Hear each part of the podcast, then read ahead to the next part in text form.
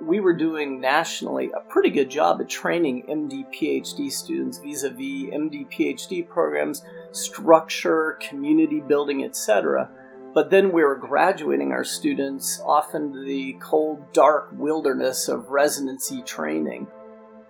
That's Dr. Chris Williams. Today on Behind the Microscope. Hello, everyone, and welcome back. I'm Bijan Sadie, and this is Behind the Microscope, a podcast about the people and process behind the scenes of science and medicine. Today, we kick off our series featuring Vanderbilt University with a conversation with Dr. Chris Williams, the director of the MD PhD program. Dr. Williams is a professor of medicine and cancer biology in the Division of Gastroenterology, an associate dean of physician scientist education and training, and an associate director of the physician scientist training program. He got his MD PhD at Vanderbilt and stayed on for residency in internal medicine and fellowship in GI. Today, Dr. Williams breaks down the structure and culture of the Vanderbilt MD PhD program and shares his vision for how we can improve training and support for early career physician scientists. Without further ado, here is Dr. Chris Williams. We've seen a lot of successful PIs and talked to a lot of successful PIs um, and people involved in medical education and graduate education. Um, and it seemed to us that there's a lot of things that are sort of intangible that are not formally taught that are necessary to succeed as you know in not getting burnt out or running a successful lab and having a family life too and so so the the impetus behind this was to try to interview people who have done it and see if they have any uh, salient advice that we yeah. can kind of transmit to the broader MD PhD community. So, um, so uh, if you don't mind, we can just talk about your career and how you yeah. came to how you found out about MD PhD as a career path and and yeah, definitely.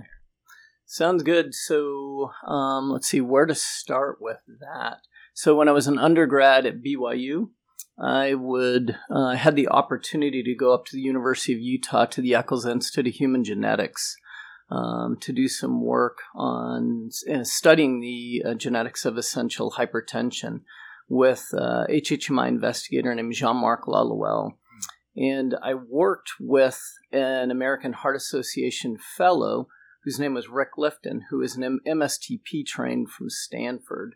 Okay. And this was a super exciting time to do science there and was involved on some really cool projects in which we discovered uh, some mutations in the angiotensinogen gene that tracked with essential hypertension and um, really caught the bug for doing science at that time as well. And so I applied to MSTP programs.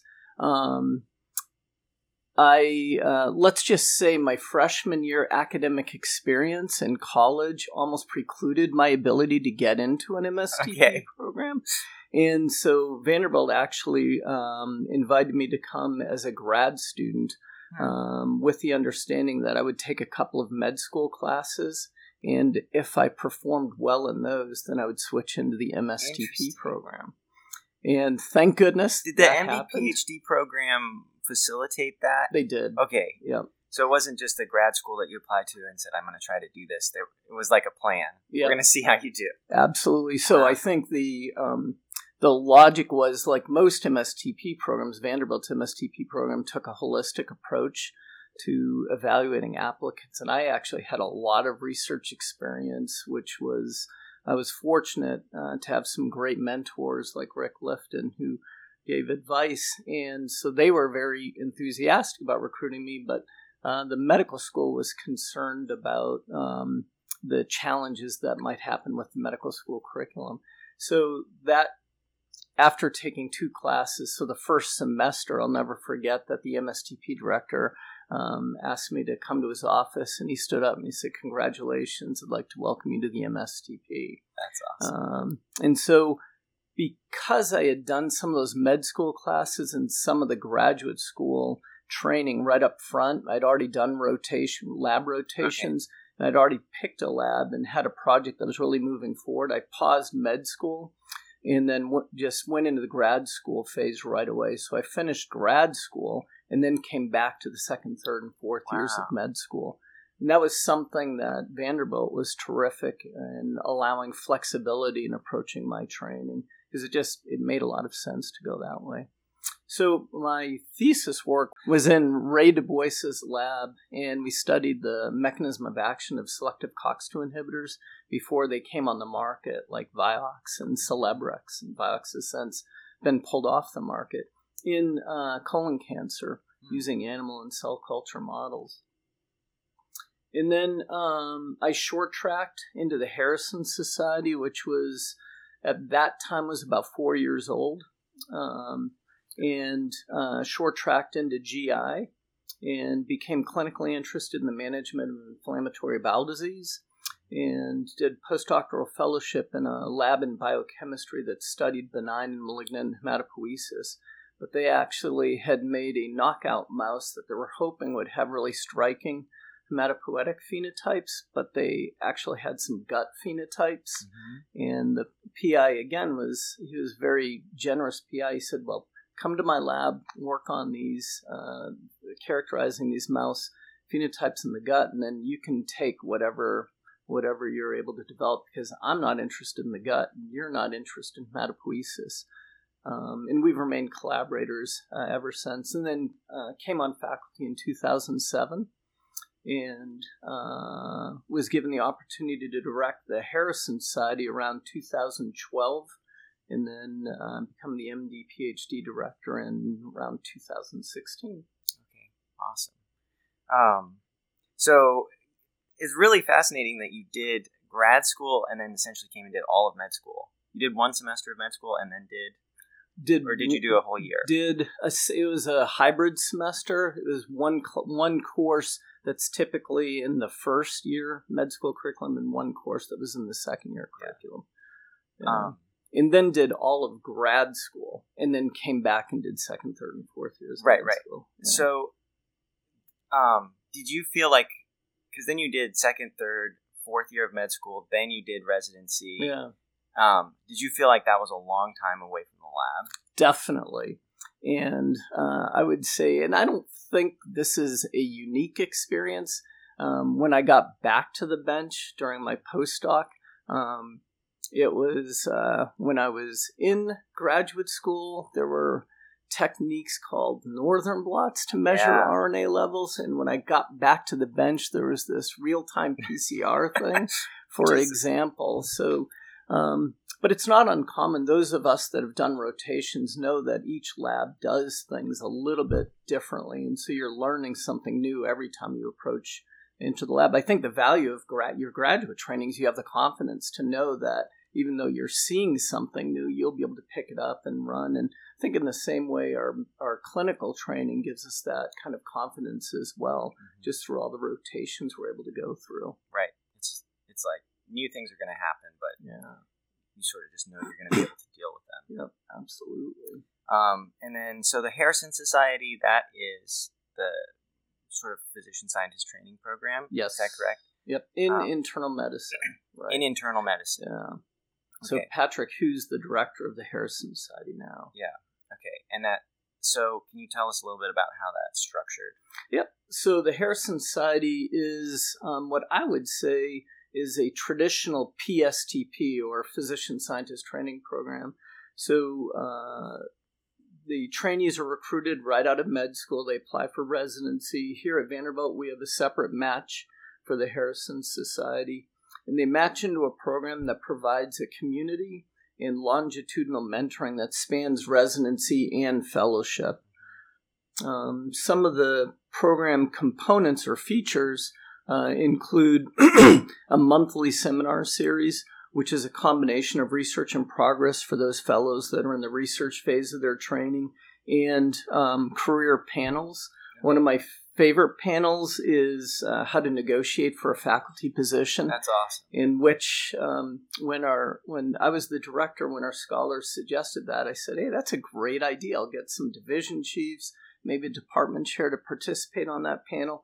And they said, no, no, no, no. We want our recently graduated alums who just went through this process to be on the panel because we want to know the nuts and bolts of how to negotiate. Right. Um, and so that's been a very successful and popular uh, panel for the Harrison Scholars.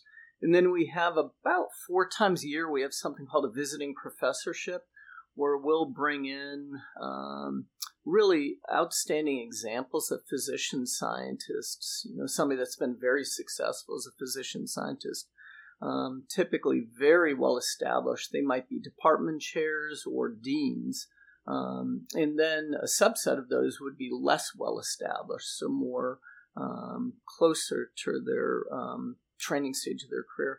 And they give medicine grand rounds, and then we have lunch with them, and the scholars just ask them whatever questions they want. Francis Collins was one speaker, Wow. and um, that was a little awkward when asking, you know, uh, how much funding is being provided for physician scientist training, for example. Um, other aspects of the program uh, include some uh, some salary supplementation and um, other uh, components that assist in building a community. So I think that's one of the huge values of having a PSTP, just like um, you've seen in an MSTP, um, the uh, huge importance of having a community. And so um, there uh, are social events. Um, so there are probably two times a year. There are picnics that the Harrison Society comes to. And then other aspect of the program is um, we have a partnership with the MSTP, and our MSTP is broken up into four colleges. And uh, the Harrison Scholars, as our, our pediatric PSTPs and surgery PSTPs, are invited to serve as associate college advisors. Okay. So my logic there is the MSTP students are going to find them anyway, Yeah. and this way uh, they actually get some recognition for the role that they'll play in providing advice and mentoring uh, the MSTP. So they're welcome to attend any of the MSTP curricular activities, um, but they can pick and choose what they can attend because they have uh, their own job that they're busy busily engaged in. Um, that's really cool about creating a community. Yeah. Um, I've asked this question multiple times to other people, but do you think that MD PhD, having a community of MD PhDs who are grounded by some kind of clinical commonality, but maybe not necessarily scientific commonality, increases the amount of collaboration that can happen across disciplines? I'm not, I think whenever there's commonality, whether that be clinical or scientific commonality, that's ripe for collaborations. Um, one of our scholars um, published a pretty big paper defining this concept of a PheWAS. His name's Josh Denny. And it was striking to notice how many other Harrison scholars were co authors on that paper who had similar interest, either clinical interest or research interests. This was in the bioinformatics space. I think what's important is that there is an opportunity for people with those interests to interact. Right. So, kind of the soil for those fertile collaborations. And I think having formal programming where there is a um, institutional structure for fostering those interactions is important that's like I mentioned, that's one of the values of the MSTP. I think that's the value of PSTPs as well. Um, the other, I think, real important value of PSTP and MSTP is the near peer mentoring, right? So in the MSTP, as an M1 or an M2 student, you're starting to think more and more about what lab am I going to go into, and Yeah. how often do students approach students that are in G3, G4, or have returned to med school for advice about uh, identifying labs. Um, similarly, with a PSTP, those research phase scholars can provide a lot of advice uh, to the um, clinical phase scholars as well.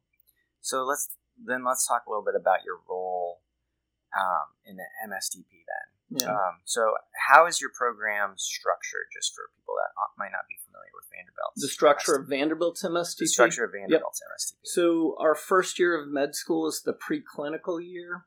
Uh, second year of med school is what most programs have as their third year. Our students do all of their core clerkships during that second year of medical school.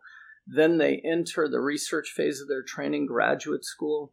Um, and their graduate training, just like most programs, is under the direction of primarily under the direction of their thesis advisor, thesis committee, and graduate uh, program training requirements. And then they come back to a single uh, clinical year. Okay. Um, and then, do you have things built into the, then the structure of MSTP uh, that promotes like integration between those students, like you were saying, G3s, G4s, Yeah. and the M1s, Yep. M2s? Ab- absolutely. So, right when our students get here, our M1s are assigned an M2 as a big, Okay. and then that M2 has a big, and so on, and they're organized into families. And so they'll have family activities, family dinner. Um, so that's one mechanism. So that allows us vertical integration. Is that- Is that like a, uh, you do that, like the program organizes that, or, or do, do the families like organize that? yeah, it's a great question. The program provides administrative support, Mhm. but the M2s, the students are the ones that help select their they don't select their bigs, the bigs help select their littles, so called. Okay. So an M2 an, an M2 G1 might be involved in identifying who to match up with who. okay. So the students are very involved cool. in doing that. And then the program provides financial support also for their activities. Then um, we have a, uh, over a hundred students in our program. So to help promote the sense of community, we're broken up into four colleges. Each college has roughly 25 students. Um, and then there's three faculty advisors and three associate college advisors. okay. And the uh, faculty advisors um, might be freshly minted assistant professor on the physician scientist track. They might be very senior physician scientists also. The associate college advisors are our PSTPs. Mhm. And so we have a um, weekly seminar that's Wednesday at noon. That one week is a uh, journal club by our G1 students. Okay. Alternating weeks, it's college activities. So they'll break up into their small colleges. So the whole MSTP gets together mm-hmm. yeah, basically every other week. the And whole MSTP every other week, and then colleges the other week. Mm-hmm. and yeah. what are those seminars? What What is the content of those? Seminars? Yeah, so the when the whole MSTP gets together, it's a journal club by the G1s, and then the college activities are going to be journal club by the M1s. That's to get them Huh. some experience. Yeah. And then research in progress by the G phase students. The idea there is we kind of wanted to do the research in progress in a smaller, less formal venue to allow a lot of feedback. So they're asked to only take about 25 minutes in presenting what they're working on and leave the remainder of the hour for qu- questions and interactions. Um, and then something called college act- college specific activities, and they can pick what they want to do. So a popular college activity for the last ever since we formed a wellness committee has been wellness initiatives. Okay. So um, we just had a college, sp- and so each of the colleges can pick what activity they want for that time block. So this last week we had uh, the three three of the colleges came up with wellness activities. Um, how to use um, what techniques like um, meditation Mhm. can they there was some instruction on how meditation can be used to cope with stress for example there was a activity on how to have difficult conversations and had set expectations which goes both ways right so Right. students setting expectations with other students and with faculty and faculty uh, understanding how to help um, manage up let's just say and help the faculty clearly communicate as well so the colleges can have their own activities as well. Um, there was last year there was a panel that one of our deans participated in, and our PSTPs, and talked just about the struggles that they had over the course of their training with depression, with anxiety, with mental health, and etc. That's awesome because it just Yeah. builds in people you can go talk to. Yeah, Um, so that's really cool because probably each of these colleges develop their own little culture, or yeah, uh, you know, it's, it's sort of like a, you know a friendly version of tribalism, right? We yeah. have this similar thing. Yeah, Um, so I'm curious then in the MSTP as a whole, when you're recruiting students, Mhm.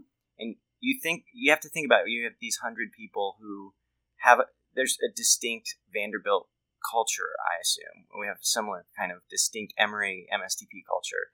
When you're recruiting students, how intentional about making sure they're going to fit into that culture are you? we're pretty pretty intentional about that. So our students, just like I would suspect Emory's program, are very involved in the recruitment. Um, so when uh, we have our interview dates, we have um, the uh, applicants come over to my house for dinner, and our students come over to my house also. Um, and then uh, that's on a Thursday night. And then Friday is the heavy interview day. And I really, um, the advice that I provide to those that are applying to our program is, uh, you know, really think of the interviews. Most of the people you're going to interview are with scientists, and scientists are naturally curious, and they're not going to have expertise in your area of Right. research, but they're going to wonder about it, and they're going to want to see how you think. Right. So when they're asking questions, try to relax and just try to talk science um, and let your enthusiasm come through. And then our students take over after that. And so there's a dinner organized downtown by the students.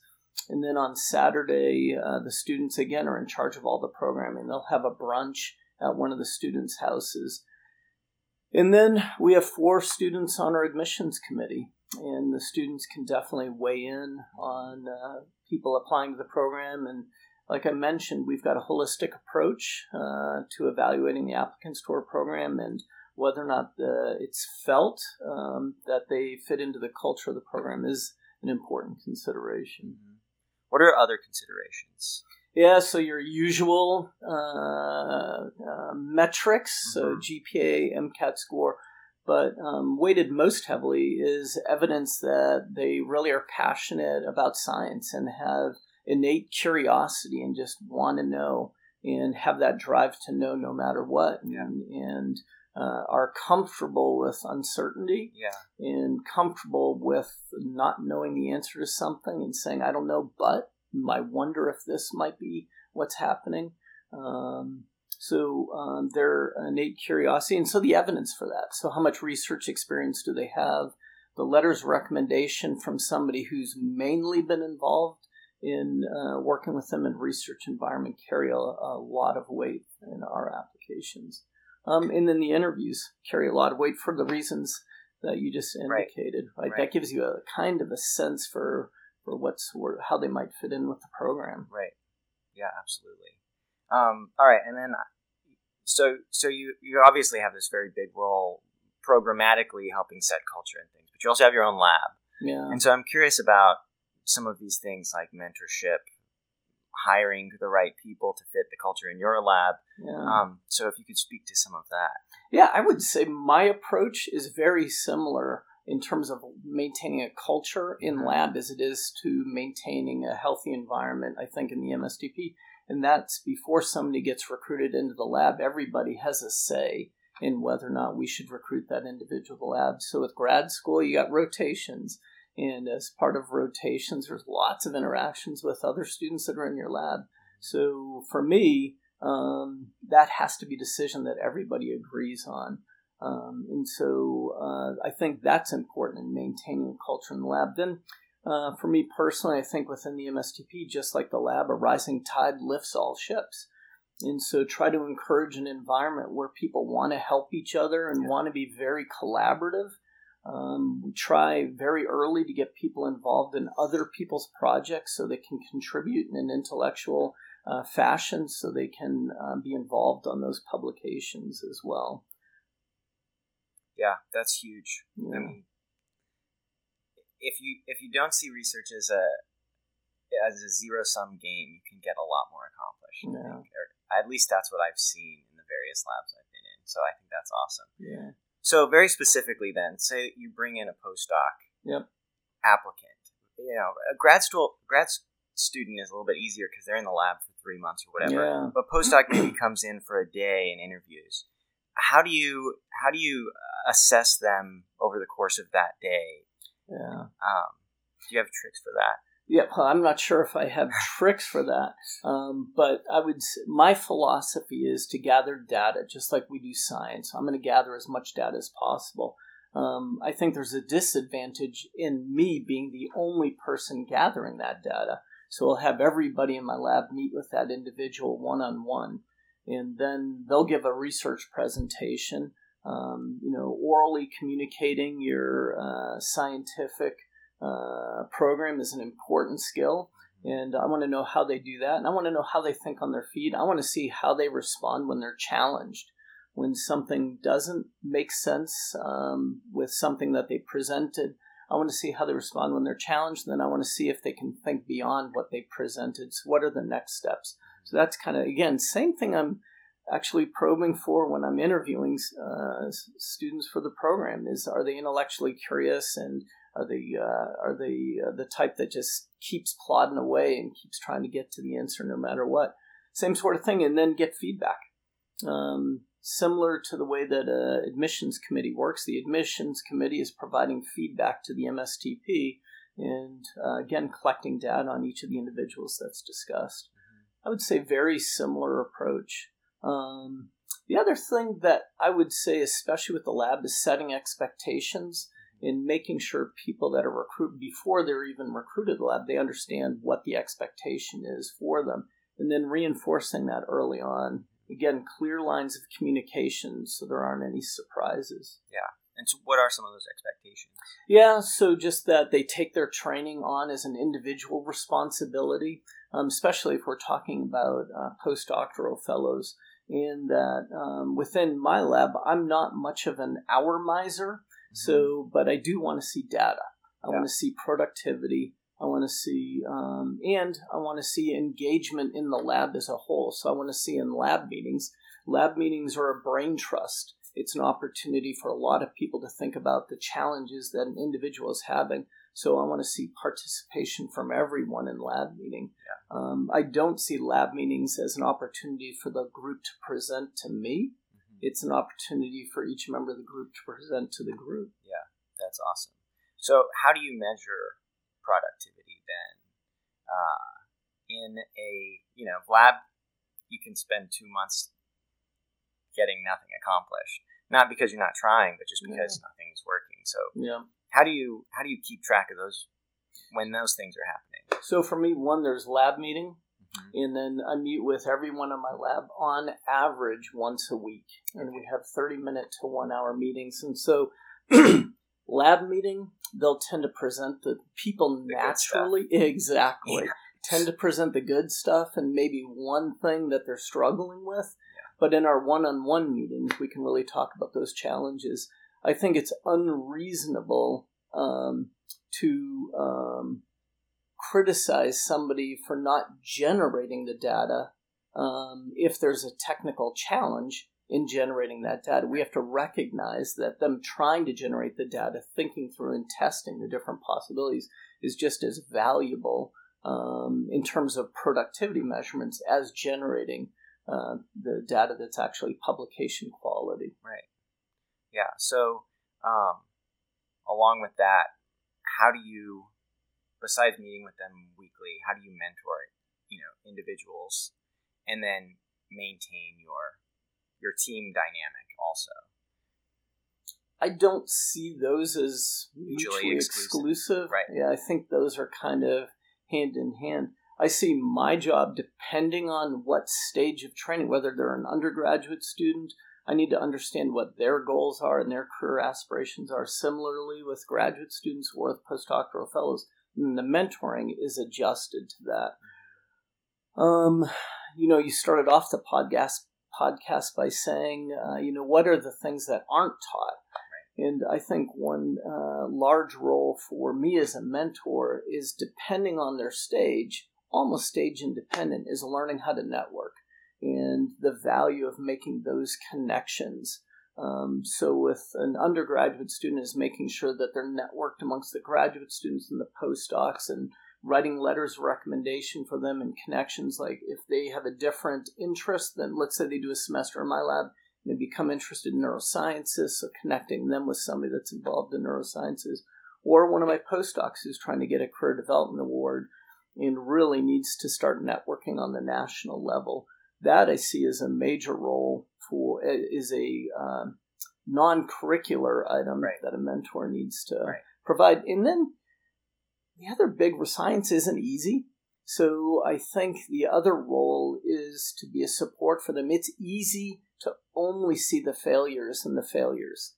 However, there is there is growth even in the failures. Let's say that an experiment doesn't work and we recognize that the reason the experiment didn't work was because we didn't have the appropriate control.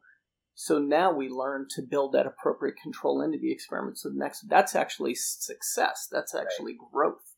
So helping people see the successes amidst the failures, I think, is an important component of, of a mentor. That's awesome. Um, and then what about other things like grant writing?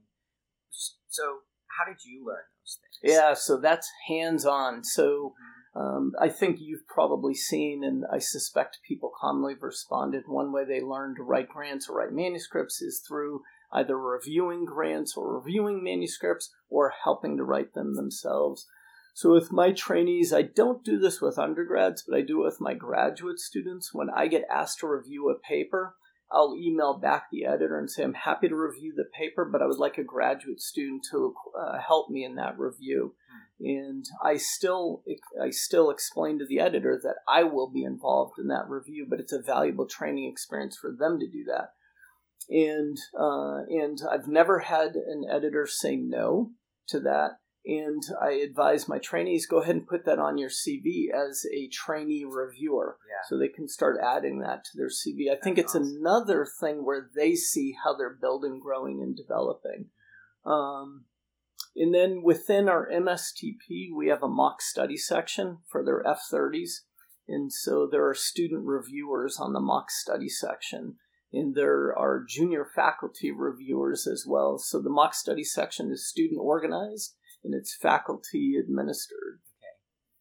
Um, so is there is there formalized um, training in writing F thirties at Vanderbilt? Yes, so there are, I would say, F31s. fellow. Yeah, exactly. I was just going to broaden that to fellowship. So a lot of the uh, individual programs have grant writing courses or workshops. Yeah, they'll have that. We overlay on top of that. We have one of our um, associate college advise or one of my um, associate directors for the MSTP um, uh, helps with um, kind of does a grant. Um, what do you got? A, not a grant workshop. I'm not edit this extensively, please. but they do a preview to how to submit an F30. And then um, the students have the F30 mock study section. It meets three times a year. The anyone submitting an F30 is encouraged to submit about six weeks. The study section's about six weeks to a month before the deadline. And um, this gives that applicant the opportunity to get another set of eyes on it. Um, the uh, so what's the value in that? Um, I'm not sure. You know, each study section has its own spirit, and an individual reviewer will have something that they key in on. So I don't know how much having the study section really helps. It always helps to have another set of eyes look over a grant. Yeah. Um, the other big advantage is it sort of forces the student to get the grant written Exactly. really early. That's what I was thinking. It's like it's done six weeks ahead of time. yeah. It's such a relief that you're not waking up on a day it's due and Yeah. "Oh, But that also gives it six more weeks or a month, or you know, you got your review process, so maybe it ends up three more weeks. Yeah. But it just gives it more time to settle, you know, to percolate. You can think of additional things. Your PI. The other um, value, I think, in the uh, the F thirty submissions is um, it sort of forces the student and their mentor to really interact intensely. So we encourage submissions during the first year of grad school um, because we just think there's a lot of advantages in doing that. So the student having to write the background for the study section really gives them an opportunity to really de- delve in deep Yeah. into the dive in deep to the literature, and then they get a lot of interaction with their mentor. Um, and they get a lot of interaction with the other students because the students will share various aspects of successful grants or unsuccessful awesome. grants. Um, yeah, and I felt for me when I wrote mine, it was it was just nice because I you know you jump in the lab and there's postdocs and you're not exactly sure what it is you're supposed to be doing. It's probably not the same for everybody, but but you know maybe it's a little bit amorphous, and then you have to write this grant, which is very specific. I'm going to do these experiments, and we're going to test this hypothesis. So it helped lay out what I was going to do in grad school. Whether or mm. not it got funded, I felt like that was a good exercise. Yeah, yeah, absolutely. So, and I'll say, I just emphasize this is a really a student led initiative. A lot of our programming is really student led programming, like our committees, our wellness committee, retreat committee, etc., is all student led, which is a huge benefit for the program. I would imagine Emory is very we similar. Do, it is similar. Yeah. Our retreat committee. yeah. Um, so it, it sounds like there's a lot of really awesome things going on at Vanderbilt MSTP level and PSTP level. I'm curious if there are things that you would like to see changed? Maybe not at Vanderbilt, maybe nationally. Oh, um, yeah. So, um, something that I've been very excited about. So, I mentioned in our introduction that I used to direct our PSTP. And then I was given the opportunity to direct our MSTP.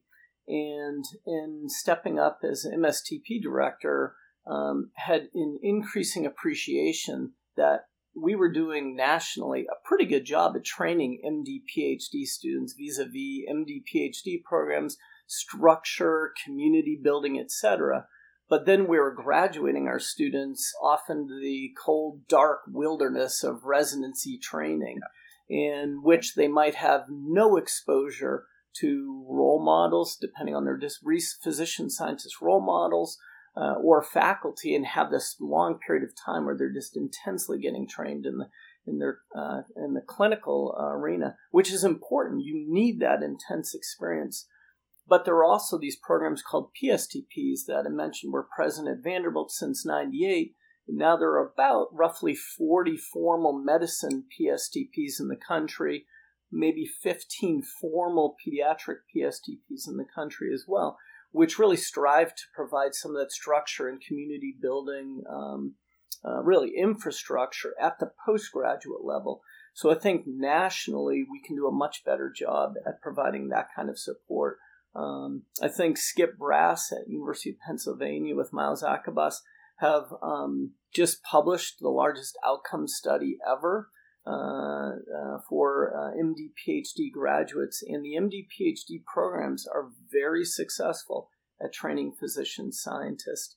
I think we need to work more nationally at providing support at the post postgraduate level. And I think some of the experiences uh, that MSTP, MD PhD directors have had over 50 years can be translated to the, to the PSTP space. So I think more formal programming, and by programming, I don't necessarily mean didactics. I just mean programming in the sense of providing structure so that communities can form.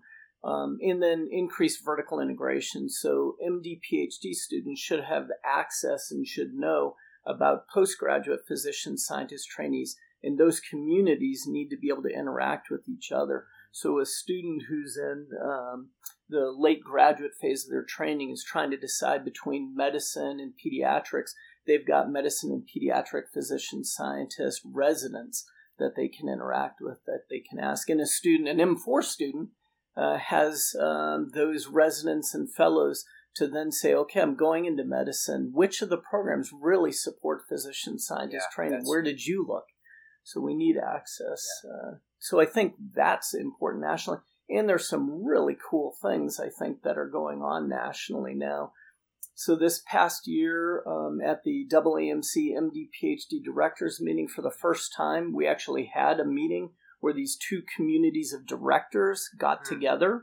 So we had a session where uh, PSTP directors in medicine, pediatrics, psychology, and pathology were on a panel, and they were asked, How do you evaluate MD PhD applicants to your programs? we as MD PhD directors think we know right. how our students are evaluated, but we never really asked. Yeah. And so there were um, some interesting feedback from there because questions are, well, how much do step scores matter? Yeah. How right. much does the dean's letter matter? So we have a survey that we've sent out now where we've surveyed about 40 of these PSTP directors on, on these metrics, and we're looking forward to publishing that and sharing that with the community. Yeah. Um, then other things, the Alliance for Academic Internal Medicine, for now it's going into its fourth year, has organized a PSTP directors meeting. And uh, the idea there is to get the directors together, just like the MD PhD directors got together 30 years ago to share their experiences, to recognize that we can work together and we don't, we're not competing. We can share, quote, best practices interesting term, but otherwise. Um, and then the ASCI and the AP and APSA uh, have a lot of programming that's being developed to support uh, postgraduate trainees and trainees at all stages of the physician scientist uh, spectrum. The um, APSA has organized uh, for the last several years a panel of PSTP directors, and then students can ask questions of the PSTP directors. Um, and it's interesting. There are um, some inaccuracies that are out there um, regarding uh, what one should be looking for in postgraduate uh, support and training. And I think uh, having more open lines of communication about what PSTP directors provide and expect and what their programmings provide uh, will be a benefit to the trainees and are needed. Uh, the AAMC just formed a subcommittee for PSTP directors, um, so that should foster these interactions. Um, yeah, I think those are the big national things. The ASCI meeting this year, the AAP ASCI um, APSA meeting this year, uh, actually has part of their plenary programming is directed to physician scientist training, which I think is one of the first times that they've done that and the topic is uh, disrupting physician scientist training. Hmm. So I'll participate in that panel. Becky Baron, who's the Brigham uh, PSTP director, uh, and then Sallie Permar, who's the Duke Office for Physician Scientist Development. Uh, Dean will participate in that panel also. That's awesome, and sort of reassuring that people are thinking yeah. about that. Um, because it's a long training pathway, and we have interviewed some junior faculty that are very much felt like it's a black hole after. I mean, you know, where, how am I supposed to navigate negotiating uh, assistant professorship or whatever? Um, do you guys have support for that sort of thing within Harrison Society when, when you know, you get people through really learning to do clinical medicine and lab and potentially write presumably a career development award but then when they get to the end of their fellowship training, yeah, is there um, is there s- support or mentoring or whatever to help them get that like the next step in transition into independence? Absolutely. So this is another program that's been around for I'm going to say since early 2002. It's called the Newman Society, and it was actually created by, by our dean, who's a physician scientist. His name's Jeff Balser, and he was an MSTP student here as well. And this is a junior faculty development program. Okay. So this provides this kind of mentoring. Again, we've been circling back to community an awful lot during this discussion. Right. It builds a community of junior faculty physician scientists and scientists. It's inclusive, so it includes non-physician scientists. And it provides there's a, a, a seminar series that provides tips on grant writing, how to submit a grant, uh, some of the other component, one of the components that I like is um, something like how to submit a manuscript, and then the next session is uh, how to respond to critiques, and the next session is something along the lines of how to uh, develop resiliency yeah. skills. Yeah. You know, um, and then they've got a mock study section also. And so my first R01 went through that mock study section, and that's videotaped hmm. and uh, recorded, obviously and so you have the uh, the uh, somewhat unpleasant experience of seeing faculty criticize yeah, your grant. It sounds more than somewhat unpleasant, but, but an extremely valuable yeah, experience absolutely. to see how a committee choose through making these sorts of decisions. So extremely valuable. So that program's been around for you know almost several decades now, and so there are outcomes data on that. And they have an approximate 75% K to R transition rate which is, I think, over twice the national average for K to R. That's awesome. I think that's multifactorial. My belief is a major component of that is just uh, having an environment where those near peer and peer peer mentoring activities can thrive. That's. So, So, so just say so at, at Vanderbilt, we have this. I, I hesitate to use pipeline. Maybe pathway is a good way of looking at it. That um, can begin at begin at the MD PhD level, and if a trainee elects to stay here, they have that same community all the way through their postgraduate training, and then all the way through their junior faculty training Yeah. till they get tenured, um, they get their R01. And then when they get their R1, they actually graduate from the Newman Society into another program called the Nielsen Society. The goal of the Nielsen Society is to provide mentoring and in the community to get them to tenure. Hmm. So all the way up to tenure, there's this pathway. The reason I like the analogy of a pathway is because we want to recruit at every stage on that pathway. Um, so, for example, our R38 program funds residents in medicine and pediatrics who want to engage in meaningful research experience for one to two years during residency. The goal of that program is to recruit them into our Harrison Society, the Internal Medicine PSTP, or the Pediatric PSTP.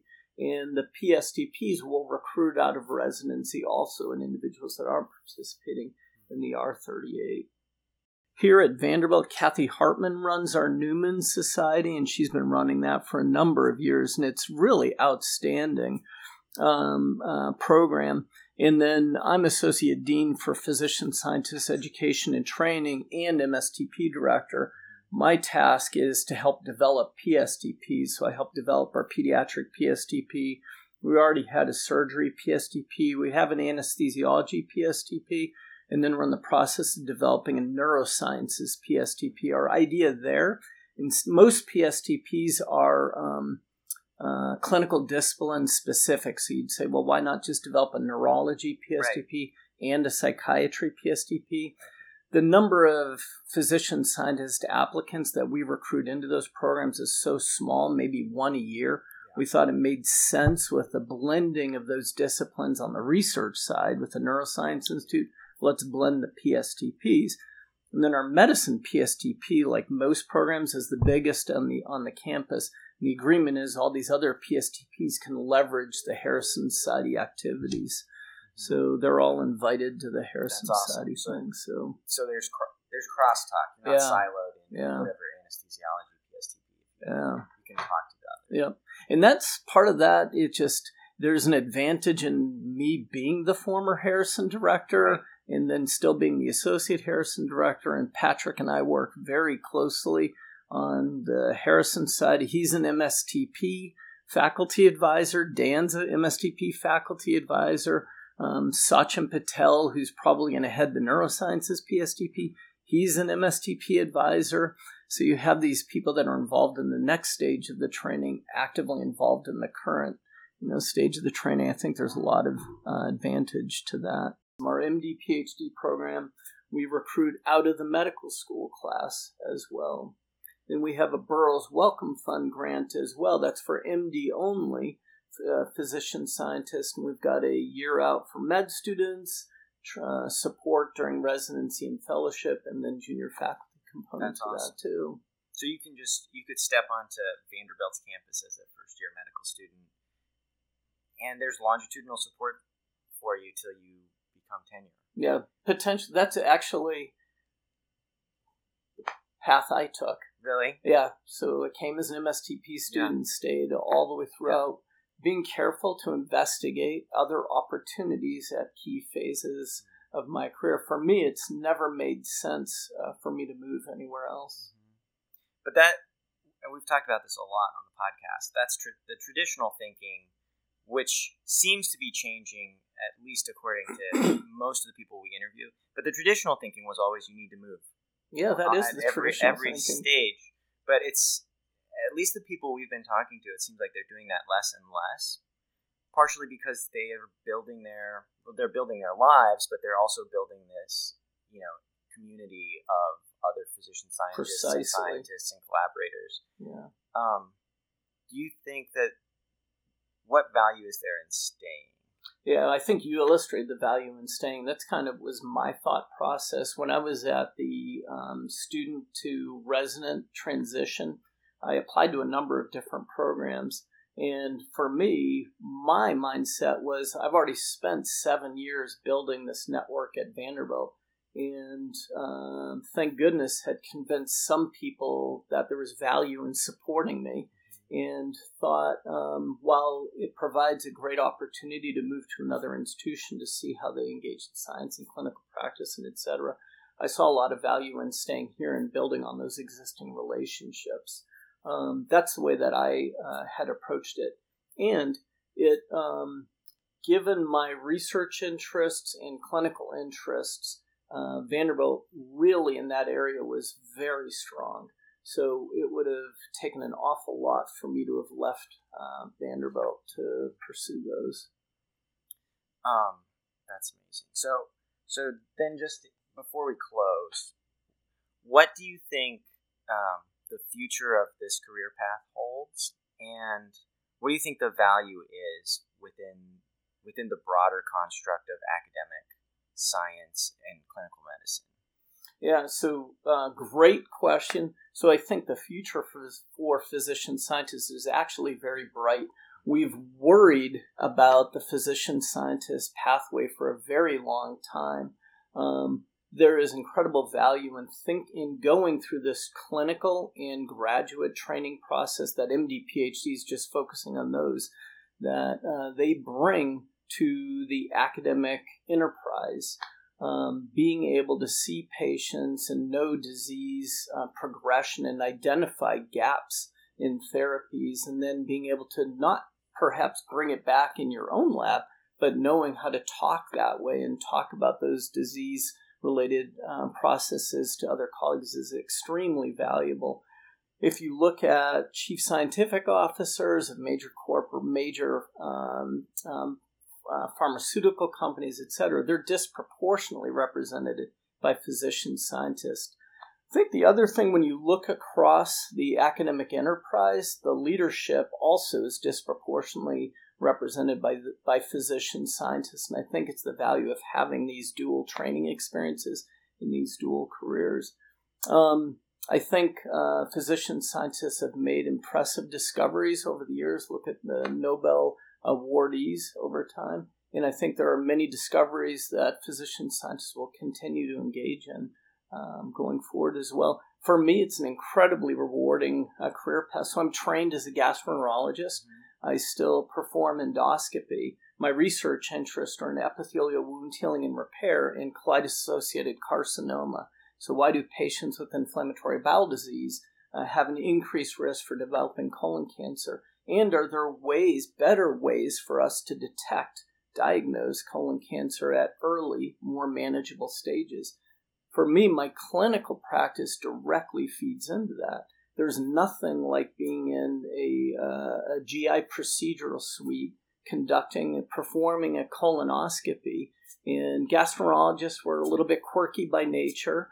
Um, but there's nothing that sucks the air out of the room than, than scoping a patient who's 60 years old, coming around a corner and seeing a large uh, colon cancer, knowing that in about 15, 20 minutes, you're going to have a life changing discussion with them and their loved ones, and realizing we've just got to figure out a better way of, of diagnosing this at an early stage. For me, that motivates some aspects of my research program.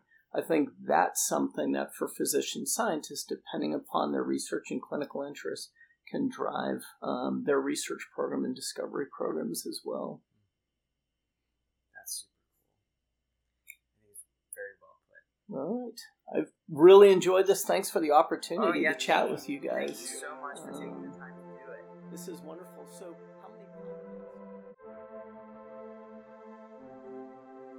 Thank you all for listening. That's our episode for this week. Thanks again to Dr. Williams for a great conversation. We'll be back in two weeks with another episode featuring a current student of the Vanderbilt MD PhD program. If you enjoyed this episode, please rate, subscribe, and share us with others you think would appreciate this content. Behind the Microscope is executive produced by Joe Banke, Carrie Jansen, Michael Sayeg, and me. Our faculty advisor is Dr. Brian Robinson. Josh Owens is our associate producer. I'm Bijan Sadie. Stay safe, and we'll see you next time.